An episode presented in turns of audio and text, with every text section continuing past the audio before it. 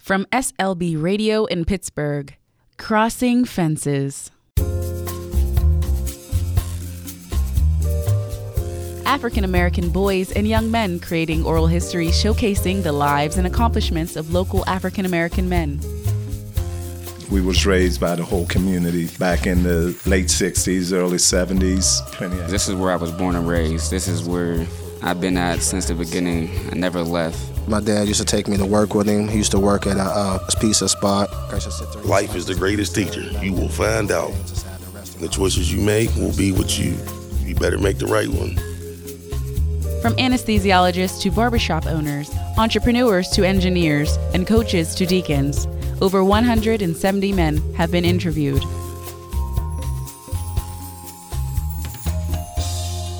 Today, let's hear from Gerald Brooks, age 26 at the time of this interview. It was a good childhood. I'm from Wilkinsburg, born and raised. The main thing I remember about my childhood is my father.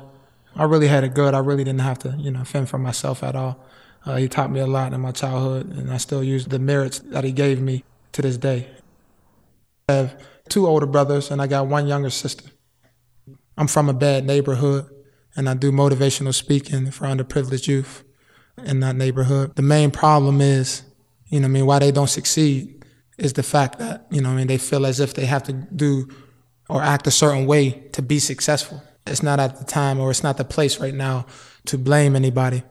The number one thing is, it's definitely what you value.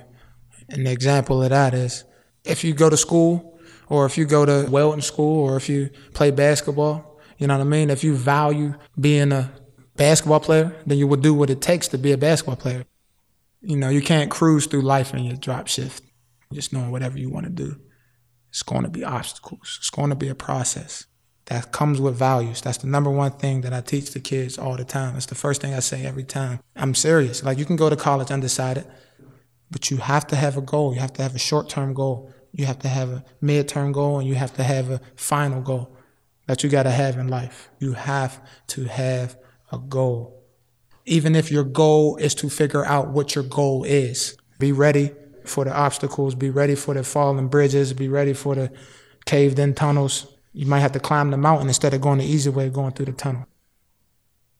The grade school that I attended was Kelly Elementary, and then I went to Thurgood Marshall for three years. I went to Indiana University of Pennsylvania, and after that, I transferred to Slippery Rock University to graduate in 2013. Struggle is the root of what it is. Bill Gates can struggle, so can I. And what I mean by that is just what you value. If I value being a rocket scientist, that whole process will be a struggle, and that will frustrate me to the fullest. If I value being a basketball player, it's a struggle to get there. That's why everybody's always promoting I grind, I grind, I grind. You know what I mean? Because they feel as if they're struggling. They mix struggle with grind.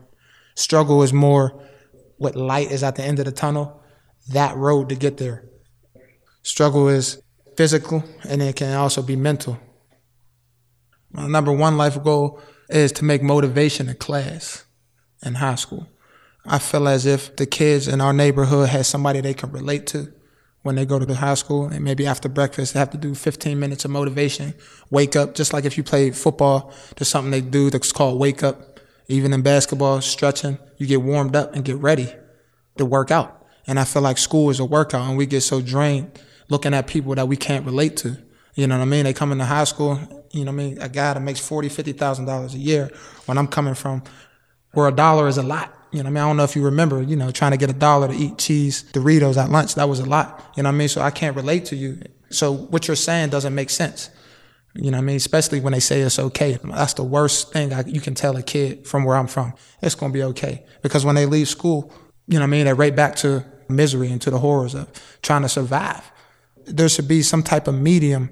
Somebody needs to respect that in school. You know what I mean? It'll make somebody interested in school versus interested in what's after school. You know, I mean, when I was in college, I couldn't wait to get out of school. Kids should be happy to go to school. You know, I mean, not saying school is the, you know, even though that's the American dream, that's not like if you don't go to school, you won't be successful. What you value is the root of every situation. You know what I mean? People always argue the branches on the tree. You know, it's about the root of the tree. You cut the branches off a tree, you know what I mean? Those branches will grow back. But if you take it out by the roots, that tree won't be there no more. And basically, what I'm saying is what you value. What you value is the root of every situation. You know what I mean? This oral history was collected by youth interviewers Aaron Wilson and Xavier Henry. Crossing Fences is made possible by the Heinz Endowments and was produced by SLB Radio Productions. Learn more at crossingfences.org.